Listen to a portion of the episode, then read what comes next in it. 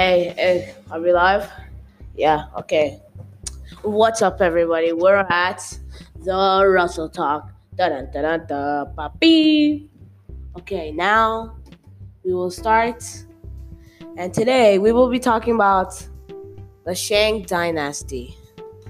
Hello, this is Russell at the Russell, Russell Talk. And today we are going to be talking about the seven characteristics of the Shang Dynasty.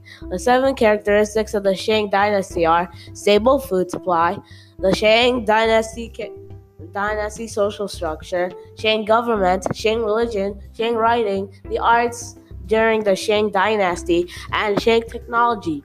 We will talk a little about them so you can understand the Shang dynasty a little more. Well, let's get right to it, starting with the stable food supply. Okay, everybody, let's start. Millet was a stable food during the Shang dynasty. Wheat and rice were common food during this time. To keep up with stable food supply, the people used wood and stone tools for farming. Crops such as, such as wheat, rice, and other grains were planted on farm on large farms. Yeah, large farms. Animals such as oxen and bison were used to plow heavy bundles. Now, next we'll talk about the Shang Dynasty social classes. Shang society can be divided into six social classes. The king and his relatives were in the highest class.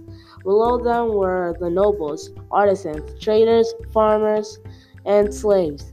The nobles lived in luxury and helped the government or army, whatever it is, really. The art, the artisans below the artisans below the nobles in the social class make everything. They include potters. Well, they make things, not everything. Things, okay? Things. And they include potters, stonemasons, and crafters crafting items of bronze and jade. We'll talk into those later in the podcast. Uh, should I say later in the Russell Talk? Then there are traders that trade things a lot. They even trade their own everyday goods with other everyday goods from other people. The farthest trades have been from neighboring regions. Next, we have the farmers. They planted many crops, and their crops would grow to go to the king's families and the nobles, but the farmers would have enough to feed themselves and their families. The land that farmers grew crops on were not theirs. The land would either belong to the king or the nobles. And finally we and finally we got to the slaves. They served their most they they mostly most of them were war prisoners. Mm, yeah, most of them. I don't know about all of them. They worshiped their master, and sometimes they were sacrificed whenever their master dies. And I've heard that they worship their master in the afterlife. Now we'll be talking about the Shang government. The Shang government was what? The Shang government was led by a powerful king. Shang kings depended on strong armies to maintain their rule and defend and expand their kingdoms. The king's armies were especially powerful because the Shang nobles had weapons made of bronze. Shang armies were made up of large numbers of foot soldiers, archers, men mounted on horses and elephants, and fighting in chariots. All of them supplied by the nobles. I think I that's what I believe.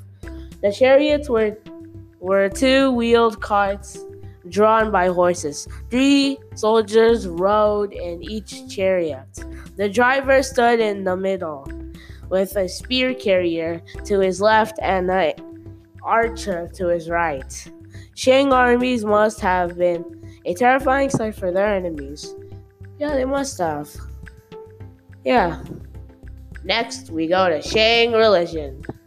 Oh, yeah, did I forget to say that there are seven of these? So we've been around Three? Yeah, I believe three. Okay. Shang religion set centered on ancestor worship. The treasures buried in kings' tombs that show that the Shang believe in a life after death. They also believed that dead ancestors had the power to help or harm the living. For this reason, the Shang honored their ancestors as signs of respect. Uh, honored their ancestors, period. Sorry for that. As signs of respect, worshippers gave offerings of food and sometimes made human sacrifices. The Shang believed that their king relationship to the ancestral spirits had special significance. The king inherited the right to rule from his ancestors. King used oracle oracle bones to see their ancestors. Seek their ancestors. I'm not on roll today. Advice on important matters such as when to hunt, where to build cities, and whether to go to war or not. The oracle bones were made from turtle shells or should or shoulder blade of a cow. To ask a holy man would have to would have to make such a statement such as tomorrow is a good day for hunt for the hunt. The hunt. Okay guys? Oh man, I'm so sorry. Okay, let's continue. Anyways, Shang writing. The inscriptions on oracle bones are among the earliest known examples of Chinese writing. In Shang, in the Shang writing, as in modern Chinese, characters stand for words rather than sounds. Early Chinese writing contained only pictographs, images that stand for objects. By the Shang Dynasty period, people were also using log- logographs, characters that stand for words. Example of the character for good is a combination of the characters woman and child. Next, the arts during the Shang Dynasty. Shang artists artists showed great skill in working with bronze. Shang artisans made beautiful vessels and other objects. Some bronze vessels had geometric designs and pictures of mythical oh my mythical creatures. The most common picture was an animal mask, later known as a taitai. Taotie. It might have the horns of an ox, the ears of an elephant, the talons of a bird, the eye of a man, and the crest of a dragon. Some scholars say that those masks were symbols of all the beings in the world. The Shang also produced remarkable jade pieces. Jade is a very hard stone. Workers made jade objects by sawing filing, and sanding the stone. Shang technology. Working with bronze was an important technology for the Shang art for the Shang. Artisans used bronze to make many tools of war. These included arrowheads, spearheads, axe heads, and helmets. The bronze making skills of the Shang is one of the reasons they were able to remain in power for more than 500 years. I know, right, guys? 500 years. That's a lot of time. The conclusion to this, to the Russell talk. Okay, we're almost over. We're almost done with this. Well, thanks for sticking to the end.